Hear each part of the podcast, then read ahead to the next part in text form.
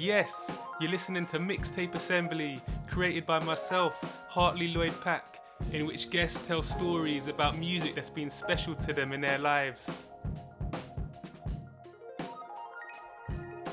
This Mixtape Assembly features Zoe Buckman, an artist who has developed a reputation for the bold and innovative ways in which she confronts the themes of feminism, mortality, and equality. Working in sculpture, installation, and photography, Zoe's influences are often lyrical, with past exhibitions paying reference to John Keats and the Notorious B.I.G. respectively. In her Mixtape Assembly, Zoe reflects on how important music is to her work, and as both a feminist and a fan of hip-hop, talks about how she responds to some of the misogynistic content found within certain rap lyrics.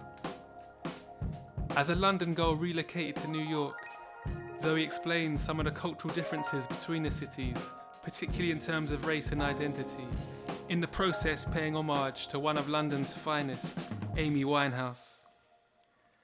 Having attended the same sixth form as Zoe, we couldn't help but reminisce about growing up as UK Garage exploded, and it turns out we were both a little bit in love with Damon Albarn back in the day.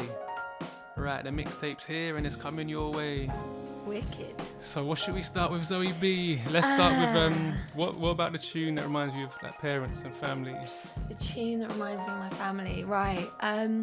So yeah, when I think about my childhood and my mum and dad, I do, I think about lots of different musical influences. I think about hip hop, I think about Paul Simon, yes. I think about even like gospel music, Simon and Garfunkel as well. But really, like, the one track that for me is most moving and most evocative of my childhood in like a deeply nostalgic way is a tune called "Balm in Gilead" by Paul Robeson. And my parents used to play it. We had the records, and they used to play it on like a record player. I think they probably used it to pacify us a lot as babies and small children. But it's very personal to my mum, that track. So he was a communist, and both my mother and my grandfather, her dad, they were members of the Communist Party. Oh, okay. Yeah, and so the story goes that Paul Robeson was actually knew my grandparents, and that he came to visit them one summer in France, and my mum was a little baby, and he apparently sang this song to her. Oh. I don't actually know if that's true. I really hope it is. Yeah, even if it's not, it even might as well be. Even if it's not, I like it. But I really hope it is true, because that's just so dope. That as a little baby, this wonderful activist, beautiful man who, suffered so much oppression and was very much agitator of his times, held my mum as a baby and sang this song. And then on my dad's side of the family, it was actually played at my other granddad's funeral. So on both sides, I have this this song as quite a big influence. It's lovely. I didn't know the tune actually, but when I saw your list, I had a little listen earlier on. Yeah. It's deep. It's deep. Oh my God, his voice, it like moves your soul. I haven't really heard much like it. I was saying, is this gospel? It was gospel, but in a kind of different way, like almost like operatic or something. Yeah, yeah, man. That was, you showed me a tune there. For sure, man. I'm happy to. Yeah. That's nice, the idea of him singing a lullaby to your mum. I know. Man. Yeah. Flip. I guess he's passed now. Yeah, many years ago. Yeah. Oh. Wow. All right. Nice. What about a tune that reminds you of school days, growing up? Right. So a tune that reminds me of growing up. Definitely I think about Garage. So me and you went to school sort of together in the same, we were literally in the same sixth form. But so that Garage and Jungle and Drum and Bass and Ragga, Bashment, hip hop also were like big scenes and influences at the time.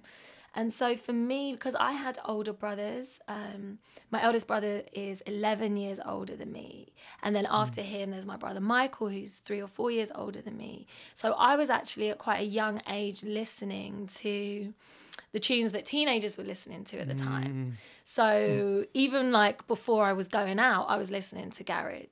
By the time I started going out to raves, of course, I was going to old school garage nights because it's almost like the scene had already passed. But so garage always takes me back to my childhood. Yeah. And... Did you ever go to any of those like under 18 garage raves? Yeah, do you remember the little baby raves? Yeah, my Ralph Lauren shirt. Totally, yeah, a bit of Burberry if you're lucky. Maybe someone will try and chirp you. Yeah, it was Bigger Fish. I remember Bigger Fish used to run the raves. That's right. Yeah. Wow. God, I haven't heard that in ages. So could you pick one garage tune? I know it's hard to pick one. No, it's hard. It is hard, but for me, the one that is like, because I associate garage with good times and feeling good, and for me, the one that is the happiest of all the garage tracks is "Flowers" by Sweet Female Attitude, and I listen to that track a lot. Like I still listen to it a lot, and yeah, it just takes me back to, maybe it's because I was ignorant and ignorance is bliss, or maybe it's because things really have shifted socially, politically in London. But for me, it felt like there was just a lot of optimism in the air, and that was being reflected in this music scene, in that, like, I was born, as were you, into Thatcher's London, and then it was John Major's London, and everything was, you know, shit. And then all of a sudden, like, we had the Labour Party finally got in, and it just felt like London was this, you know, this kind of melting pot and land of opportunity. And I lived in Hackney, which really was, like, just incredible in the 80s and 90s, and like a lot of integration and just lots going on. And so, yeah, I think the music was reflecting this sort of hopeful vibe in the city.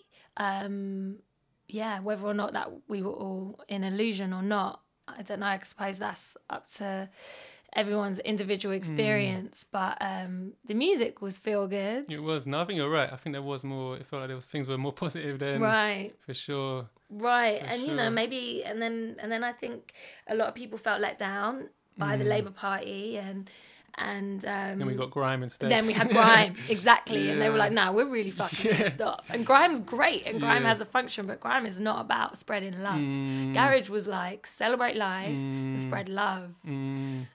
So yeah, Flowers.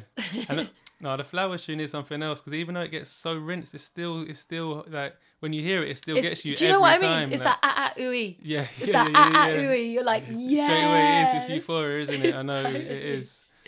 Yeah, it comes out of the weddings and you just like everywhere. Yeah. It's like, just run to the dance floor. Totally. Oh yeah. Yeah, and I think, you know, as a woman, like, we all want to be bought flowers, like constantly. Can't go wrong. Just constantly want to be bought flowers. It's a beautiful expression of love and service. And, yeah. What about the tune that reminds you of a special place? Right. So the tune that reminds me. Okay, so I sort of interpreted that question as I was thinking a lot about hip hop and hip hop's influence in my life. And so again, like, my brothers really introduced me to the music that I then became obsessed with. But for me, Biggie and Tupac were like the two pillars of rap that I think in the UK our scene aspired to the American scenes, and because I come from a creative family, my mum, she was at the time a theatre teacher, and so yeah, so, and I, you know, lots of actors and directors in my family, so I really appreciated Shakespeare and poetry. And then my big brother Michael introduced me to Biggie's music, and it blew my mind open. I was like, this is genius, like, this is actual fucking lyrical genius. And I definitely became obsessed, and I pretty much committed most of his lyrics to memory, and that became like the party trick. And I used to annoy my friends. I'd be like, okay, all right, Zoe, pipe down. No, I'm glad you mentioned Biggie, because when I think of you, I often think of Biggie. Right. I've got a memory of like skiing up in the mountains and all I'm hearing is Biggie lyrics. I'm like, exactly. I was like the Biggie gal. Yeah. And then, you know, my obsession continued. And then, you know, years later, I moved to the States. I moved to New York and I had a baby there. And because I have like this croaky voice because of how much weed we used to smoke, I can't sing. Like, I have a horrible singing voice. And so when my daughter Cleo was born and she would cry a lot, I didn't want to sing to her because that I felt self-conscious, and also like that would definitely not help the situation. No one's going to relax when I sing. So I would rap to her. Yes. And when I was sleep deprived in the middle of the night, I would just rap Biggie, because that's, you know, that's part of my DNA at this point. Yeah. So I had his lyrics coming out of my mouth and I'm sort of cooing them into the ear of this tiny little baby girl. And it was like one of the first times that I really was confronted by how much sexual violence and misogyny. I was going to say, were you censoring the lyrics? Right, is within the lyrics. And I wasn't censoring them. And then I was like, hang on, Zoe, like you have to... You're now complicit in this. Like you're repeating this messaging into this little girl who is the future, who is part of the future, and that's okay. But you just have to have an awareness of what you're doing. And so I actually ended up doing creating an exhibition, which I showed with a gallery in LA, and then little groups of the installation went into various different. Museum shows and group shows and whatnot, kind of in bare different places around the world.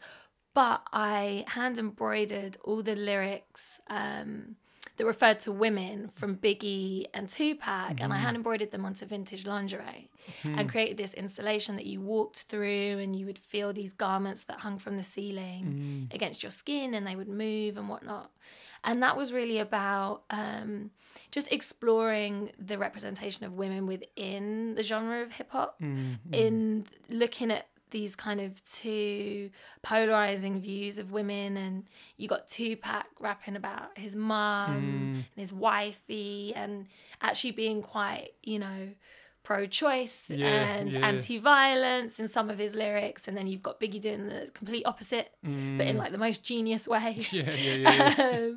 And so that was it's the mad paradoxes, isn't it, when you hear Biggie's mum talk about him? It's like she can't believe he's saying some of these things. And it's I mean, it's really an interesting topic to me, I think, because I think also living in America, you know, I think a lot about how, yes, I mean, we can't deny that hip hop is like overwhelmingly sexist. Like the lyrical content of hip hop is way more sexist than it isn't.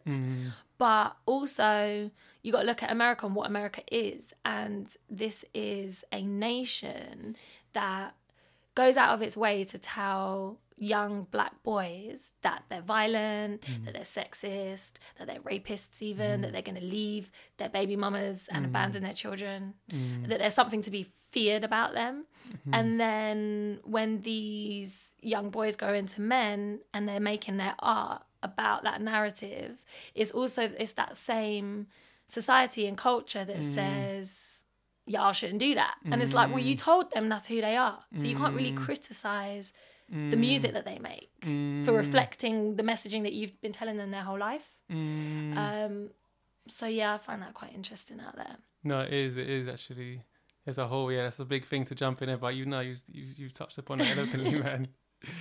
Right, but what Biggie tune did you go for in the end? Oh yeah, so I got a story to tell, and the reason is, I mean, it's so funny. It's such a funny track, but what I really love about it is the narrative quality of that track, and you know, there's no chorus and no verse. It's like, it's also like melodically, it's beautiful. It's so beautiful, definitely, right? My favorite Biggie tune. Right? Oh my God. And then it's just this one story, like this stream that he raps in, and it just, it opened my eyes to the kind of the storytelling quality or potential in music, which I don't think at that age I had really thought about music in that way, as like a little story, a little novel, or a little, you know, it has a beginning, middle and an end, and it's fucking hysterical. Yeah.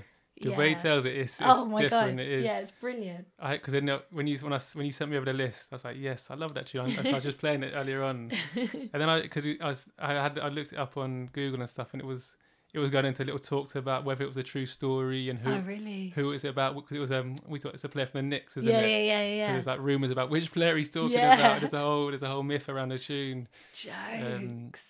But yeah, I think that's definitely Biggie's best tune for me as well. Oh, B.I.G. I know. It's funny. I think I went through the two-pack phase first, and then afterwards went to Biggie. It's funny how you got the different. Because I always remember the time when the big news when Biggie died. I don't think I'd even heard of him up until then. Yeah. And I remember coming to school and like some of the cool older kids were talking about it. It's like, what is this guy? And he's just been shot. And that whole kind of drama around that. Yeah, I mean, we were young, and I think it was after. And then, of course, it was the tribute song that like blew up in the charts. That was like our parents were singing to that and stuff. Exactly. Yeah. And everyone was trying to do the Puff Daddy dance when he's in the rain. Like, good memories though. Good memories. I guess we could even just talking about New York. I don't know if you want to say anything about how New York's like influenced you in terms of the music and living there with your work. Yeah, so I music is, that's why I'm really glad to be doing this with you, and I'm honoured to chat to you about music, because music is such a huge part of my life. Like, I think, I don't know, comparative to your average person, I just know this from like partners of mine or friends of mine or family of mine, I listen to music a shit ton. Like, I actually should listen to music less than I do, I think. I should probably listen to podcasts, a little more audio books. I live my life to music, and it allows me to, at times, live in a bit of a fantasy world. So I'm a visual artist, and in my studio there's constantly music on. But I'm a very nostalgic person, and I kind of live in the past. And musically, I definitely live in the past, and so I'm not really aware of like current music movements. I don't go to gigs. No one sends me shit because they know I don't listen to it anymore. Like, I couldn't tell you what's the track of the summer right now. I have no clue. But yeah, music is so a part of my everyday, both in the studio and then like in the bath and then when I'm walking around the city. And it has also become how I kind of relate to my own spiritual practice as well. I know this is a big tangent. We could go on to that tune though, actually. Oh yeah, okay. Do you want to, the tune that kind of you said was like a spiritual tune. Right. So I learned a meditation practice like 7 years ago. It was when my daughter was 9 months old, and it's like a mantra based, it's like TM kind of, they called it Vedic meditation. You get Sanskrit mantra and you're supposed to meditate twice a day for 20 minutes, and it was brilliant for me. Like it completely renewed my energy, helped with my insomnia, my tiredness, everything, and opened me up artistically. And from that, I started to, my interest like was definitely peaked into like, well, where does this come from? Like, who are these people that discovered these mantras, and like, what's really going on? Like, what's happening in India? And when they were discovering these mantras, what else were they discovering? And so I started to get these Ayurvedic sort of body massage things like once a month. And then through that community of like meditators and healers and whatnot, I started to go to this Hindu temple in the East Village, because on Thursday evenings they would do kirtan. And so kirtan is the kind of group chanting of Sanskrit mantras. There's definitely a religious piece to it. Where I go, there's an altar, and there's deities of Krishna and Radha, and there's a whole, like, they offer things to these gods and goddesses. I'm not personally really there for that. Mm-hmm.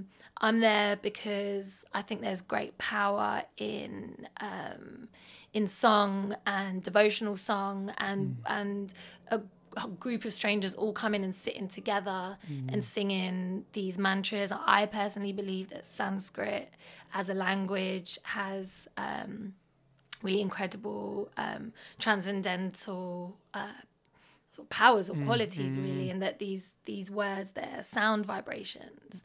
And so music has become a part of my spiritual practice as well.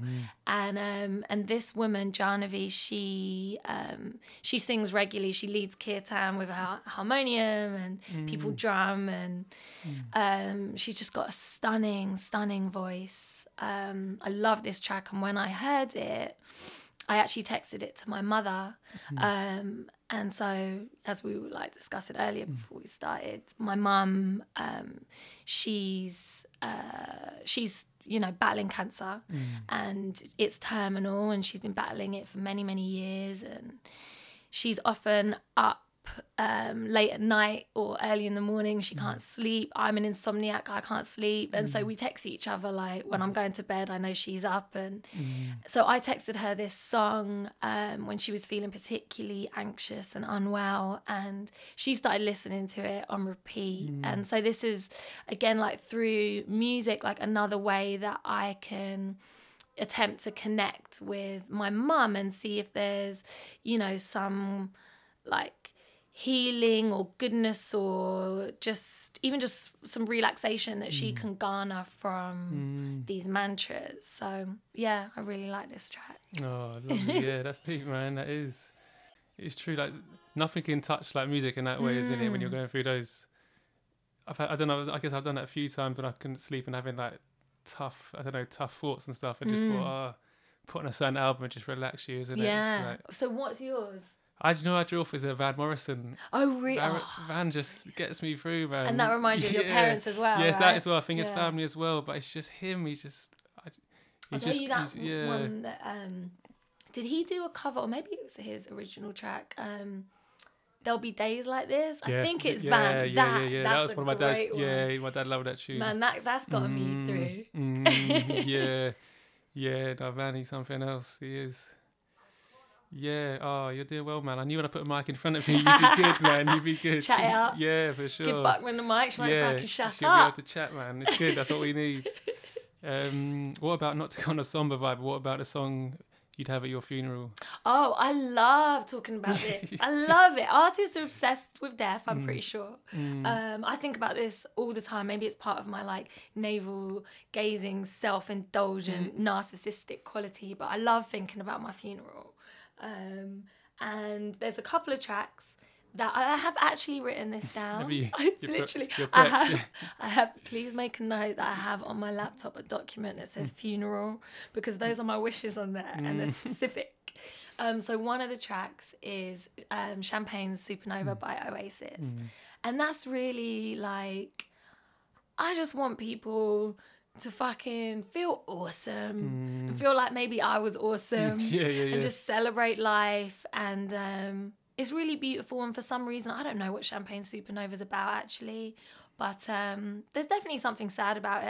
I've listened to it at times and shed tears, and then I've listened to it and felt really great and celebratory. But I think for me, something about that track speaks to what is beyond and the unknown and what's out there. And this I might be completely missing the point. Someone else could say, are you kidding, Zoe? It's about, I don't know. Getting smashed on champagne. Exactly, exactly. Yeah, it's about the disgusting hedonism of 90s nightlife or something. But for me, it makes me think of this great possibilities in the universe. And so I want that played at my funeral, because I want people to come up to my funeral and be maybe there's more out there. Maybe she's out there. Yeah, man. It is a tune, a proper tune. It's a proper sing-along, isn't it? It really is. Yeah, totally. Lighter in the air, side to side. Yeah. No, true. I haven't really thought about, from what you're saying, thinking about the lyrics. They are deep, aren't they? What's that? It's how many special people change. Yeah. How many lives are living strange? Where were you when we were getting high? It is. Yeah, that is. Faster than a cannonball. Someday you will find me. Was it? Yeah. That's it. Someday you will find me. So caught beneath the landslide. Yeah. Like Champagne Supernova. Yeah, it is. I think, yeah, you're right. I think it's one of his best, isn't it? Definitely. Like, yeah. That was definitely Oasis is a whole other time, isn't it? Yeah. You know, initially I was a Blur boy, and then I kind of me too. I always just loved Damon Albarn, and I used to try and do my hair like him. He was the one. My god, there's a special place in my heart for that man. Yeah. Still crushing on him, still. Yeah. He was always the man. He always was with his those little zip-up jackets he used to wear. Cool. He was. Just so fucking cool. But yeah, I loved Blur and Oasis, and I loved that. Even though, you know, growing up, it was like there was some pressure to choose if you were going to listen to Britpop or if you were going to listen to hip hop. I feel like most people listened to both, and that was totally acceptable. And you know, they serve in different ways, man. Definitely. Yeah. Definitely. It's all about that hybrid, isn't it? Exactly. It is. Yes. What's next? What about a song you might play, like a victory tune to get you when you're like celebrating something or? Yeah, I love this. I love that you asked this question, because I've actually done this. Like I have, you know, left the meeting and thought I kind of smashed that meeting, or you know, had a studio visit and been like, and like walked home and put "Girl on Fire" by Alicia Keys. And, you know, and then I just pretend that she's singing about me. Mm-hmm. And she wrote this song about me. Mm. And then when the beat drops that first time and it's, you know, this girl is on fire, it just gives me this, like, you know, little boost of awesomeness and confidence. Mm. I think it's a great track for women and girls. And nice. What else have we got to cover? We covered a lot, actually. What else? What about like a tune that got you through hard times? Yeah. Well, that was easy for me to think of because shit's hard, man. I mean, I'm coming out of it, but I got divorced a year ago. Mm. And so that was the most difficult thing that I had ever gone through, and then my mum's terminal diagnosis turned out to be like, oh great, is anything else out there? So I would listen a lot to Godspeed by Frank Ocean. Again, it's definitely got some sort of gospel in it, which is just fucking beautiful and uplifting. But I think, to me, it's a song about a breakup. And it's about just maintaining that love. Like he says, I will always love you how I do, and I'll let go of a prayer for you. And it's just, it was what I really hoped for my divorce, was that we would manage to sort of transcend the bickering and, you know, the making the mountains out of molehills, and get to a place where we were just both, you know, best friends, really. And we're pretty close to getting there, actually, 1 year out. Like, I'm very proud of both of us. But this track, Godspeed, was a big part of my healing for my divorce. Yeah, and I love it. Oh, wow. That's a lot with your mum as well. I'm sorry, man. That's a lot to go through in a year, man. Yeah. Thank you. I mean, also, you know, the flip is that I am fucking blessed. Like, to even have had and still have the relationship with my mother that I do is like, so many people don't get that. Like, my mum is awesome. She's awesome, and we had and still have an amazing relationship. And the fact that I know that she's unwell and that, you know, we don't know how long she has, but the fact that I'm given this time with her now, you know, some people lose their parents or their loved ones suddenly to a car crash or whatever. So I feel really blessed. And similarly with my marriage, like, okay, it didn't work out in the traditional sense, but fucking hell, we had a good run. We were together 11 years. We have the most incredible daughter. We had this beautiful love. It's transitioned into something different, but I'm so lucky to have known that in this lifetime. And the fact that we've transitioned out of it with both of us pretty unscathed. Like these are the kind of blessings. That's the way to look at it. Yeah, for sure. Yeah, for real. That is the that's the way to look at life. And that is, man, definitely count your blessings. Yeah. For real. All right. What about a poem for you, like a special poem? Oh my God, yeah. So one of my best friends in the whole wide world, BBFs, is a poet called Sabrina Mahfouz, and she's a poet, she's a playwright, she's actually writing a screenplay also, and she's an activist. And God, I've known her probably like 12 or 13 years now. We were both cocktail waitresses together at Cuckoo Club back in the day. Yeah. And we would talk about our hopes and dreams beyond cocktail waitressing and how it was just going to fund our ventures, and it was at the time funding my obsession with Alexander McQueen. But she was actually staying with me and David, my ex-husband, when I was pregnant and when I went into labour. She was dusting on our couch, and so I went into labour in the middle of the night, and in the early hours of the morning David went and woke her, because I had a home birth, which we'd always planned to, but my daughter was, she came a couple of weeks early, so we had a house guest, didn't think it was going to be a thing. And then so he woke her up and was like, Sabrina, Zoe's going into labour. And Sabrina was like, oh my God, I'm so sorry. And he's like, no, it's fine, but I got you a hotel room. And so he actually booked her a hotel room down the road, and she was like, right. She got her belongings and she left. I felt, I wouldn't mind giving birth with her in a room, but I don't really want to put anyone through that. I didn't know how it was going to go down. So gave birth. It was fucking awesome. Like, no lie, it was amazing. Listened to my Hindu yoga, spiritual stuff. And then she came back the next day, and she was, apart from my mother, who was also staying with us, she was the first person to visit the baby. And she came back with a poem. Sorry, I was like rambling. I forgot the actual question. That was a good anecdote. Yeah. I enjoyed that. So she had typed out and like mounted this beautiful poem that she had written about the night that my daughter was born, which I can read, or you can read. No, you read it, please. I'm gonna flop it. Poor Breen. I just want to say that this would be so much better if Sabrina read it, but I'll attempt, and then you can cut it out if it sounds terrible. So it's called The Night Before You Were Born. And she writes, your mum had a curry. Funny, I never had believed that old story of spice enticing the little ones out, but now you've proved there's little doubt. The air that night was warm, heavy with chilled breeze, like if you licked it, your tongue would catch a prickle. Her face that night was warm, heavy with the lightness of her smile, like if you missed it, you probably needed glasses.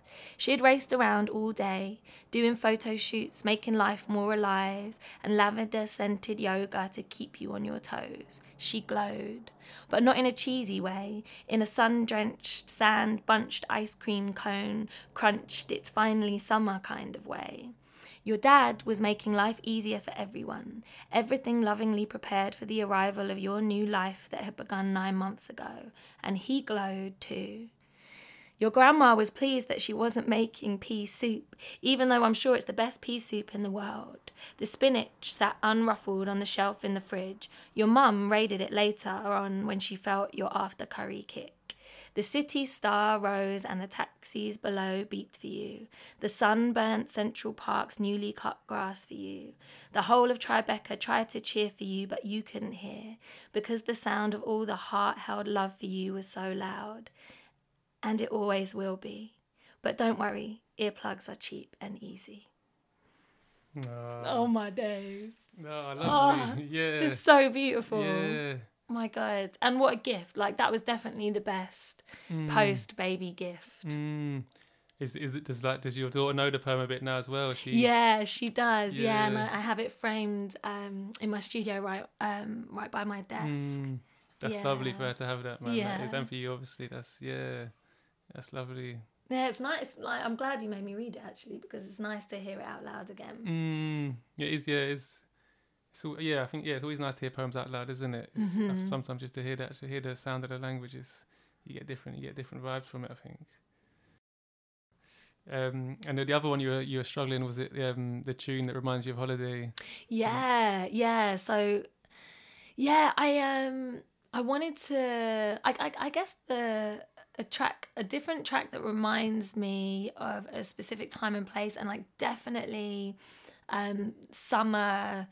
I think we were trying to figure out what year it was, but I think it's 2003 or 2004. For me, was all about Amy Winehouse. Mm-hmm. And I think, it was just suddenly like, I think maybe music was a bit stagnant at the time, actually. And suddenly there was this force and this voice. And, you know, for a woman, like the way she spoke in interviews, her music, her honesty, like how raw she was so refreshing, and I think is like pretty unmatched to this day. So Fuck Me Pumps is definitely a tune that off the album Frank, which was obviously, it was her first album, it was when most of us were introduced to her music. Fuck Me Pumps was just brilliant because, you know, we used to go to rap battles, didn't we? And like, who doesn't like listening to people cuss each other? It's great. And it's a cuss track, but it's a woman doing it. And it's a woman doing it in this kind of like almost old fashioned, I don't know, blues kind of sound. And it just, that whole album and that track was just so inspiring to me at the time. And now, you know, Amy Winehouse, now that I live in the States, I've actually had a few people mention her and her music to me, because I think out there they have found me quite difficult to figure out. And it's a lot to do with race and how it's just there's just different conversations in the States to the ones here. And I think growing up in London, particularly in state school or particularly in North London or East London, like the predominant culture is black culture. And so whatever colour you were most likely to embody that in some way, in the way that you dress, in the way that you talk, in your influences. But out there, that's not actually the case. Oh, okay. And so the vast majority of my friends in New York are black or mixed race. And, you know, I've had many of them remark on like, but what are you? And like, oh, what do you mean? They're like, what's your mix? And I'm like, I'm not mixed, I'm white. And they're like, but you don't seem white though. And I'm like, oh yeah, I know. No, it's because I'm from London. And they're like, oh, I'm actually Jewish. And they're like, oh, like Amy. Oh, is it? Yeah. And they're like, oh, so you're white and you're Jewish and you're from London. Oh, okay, now I get it. You're a bit like Amy Winehouse. She was a bit odd. And you know, you wear gold and you have long nails and you drop some yardie slang every now and then. Oh, now we get it. It's just that doesn't really exist out in the States. Yeah, as much as it does here. That is interesting. That is actually, well, I know it's funny. I think about it as well sometimes in terms of, yeah, you're right. That was the culture that was that had the most influence on us growing up. Yeah. And it still does to a large extent. It's funny now getting older and I don't know, just like comparing to different generations and figure how much they understand. I don't know, even when I was doing a bit of creative writing myself, and you need to talk about what is your voice. You need to give your authentic voice when you're writing. And then, so I was finding myself, using certain language, like certain slang words. And it's funny because if people, I don't know, I just became very aware of it, thinking, do people know? Right. Do they think I'm trying it, or do they? Right. What do they make of this? It's kind of appropriation. But then, when it is, you know, when I was growing up, like if you were Vietnamese or Somalian or Turkish or like white English or Jamaican or African, like everyone spoke like they were Jamaican, really. Yeah. And so maybe we were all mutually trying it. It is. No, there's even, I was reading the whole thing about like a linguistic thing. They've even got a name for it. Like, it's, oh, really? It's like something London vernacular. I can't remember what it is. Interesting. But these academics have gone deep on it. And wow. Yeah. That's fascinating to me. Because it's not like that in the States. It's like there's sort of the mainstream culture and then there's, you know, black culture and that's different. And then that's sort of appropriated by the mainstream culture. But there's not this kind of predominant blending in that way. So it feels less integrated. Yeah, for sure. Mm-hmm. That's interesting. That is... Yeah, it's funny because I guess from what we see so much, I guess what we see and hear is like the stuff on TV, and we just don't. We see different things. I suppose we see this certain rappers or I don't know Atlanta certain programs. It makes you think maybe things are different because I don't know. You only get a certain thing through the media, I suppose. Right. Mm. Yeah. Well, no, it's interesting, man. It's gone mad political this one, but that's good. That's good. I think have I missed anything out? There was... It's going to be a sick one, though. You done me proud. Oh, babe, I could talk to you about music all day long. Yeah, we'll have to do a part two another time. Was there... Oh, here, yeah, this is one. Do you have a favourite song that someone made for you on a mixtape? Yes, I do. So it's not technically it's not a mixtape per se because it's 2018 and I don't know people who still do that. I'm like you, that. I'm nostalgic, man. I'm living in the past. But yeah, so I have a boyfriend now, and he's amazing. We've been seeing each other coming up a year, and he works a lot of the time in Toronto. But he also lives in London and I'm in Brooklyn now. So, yeah, we have a long-distance relationship. And so it's kind of romantic at times. And he sends me tracks and sometimes I'll send him tracks. But, when we don't see each other, will often reference this track, When I Get My Hands On You. Who is it by? Was it The Lost? It's on the Lost Basement tapes. Yeah, that was it. Yeah. I didn't know that track. He said something like, blah, blah, blah, I can't wait to see you when I get my hands on you. And I was like, oh, I like it. I like it. And he was like, oh, you don't know that? Don't you know that track? I was like, no. He goes, you're welcome. Nice. Yeah, I put that one downstairs as well because I didn't know it. It sounded decent, man. Yeah. So I'm always happy to get shown a few more tunes, man. Yeah. So have you been out to Toronto then?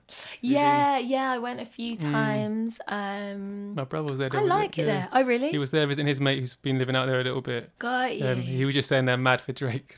He said you can't move. It's just pure Drake. Yeah, they are for sure. Understandably, he's their national treasure. Yeah. I've got time for Canada, man. I like it a lot, actually. I'm really into... I would choose a lake over a beach any day. I'm a lake girl. I don't really like waves and sand and chaos. I want nice, still, cool water, and they've got beautiful lakes out there, and it's great. And then the country is not fucked up like America is fucked up. So I appreciate Canada and Canadian people. Yeah.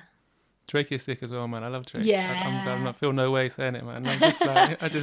Speak your truth. I do, man. He's just it's just hit after hit with Drake, man. Yeah, he's great. Put him in the car, yes.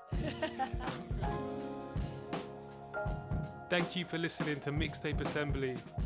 To see the full track list, check out other episodes and subscribe to the podcast. Go to mixtapeassembly.com.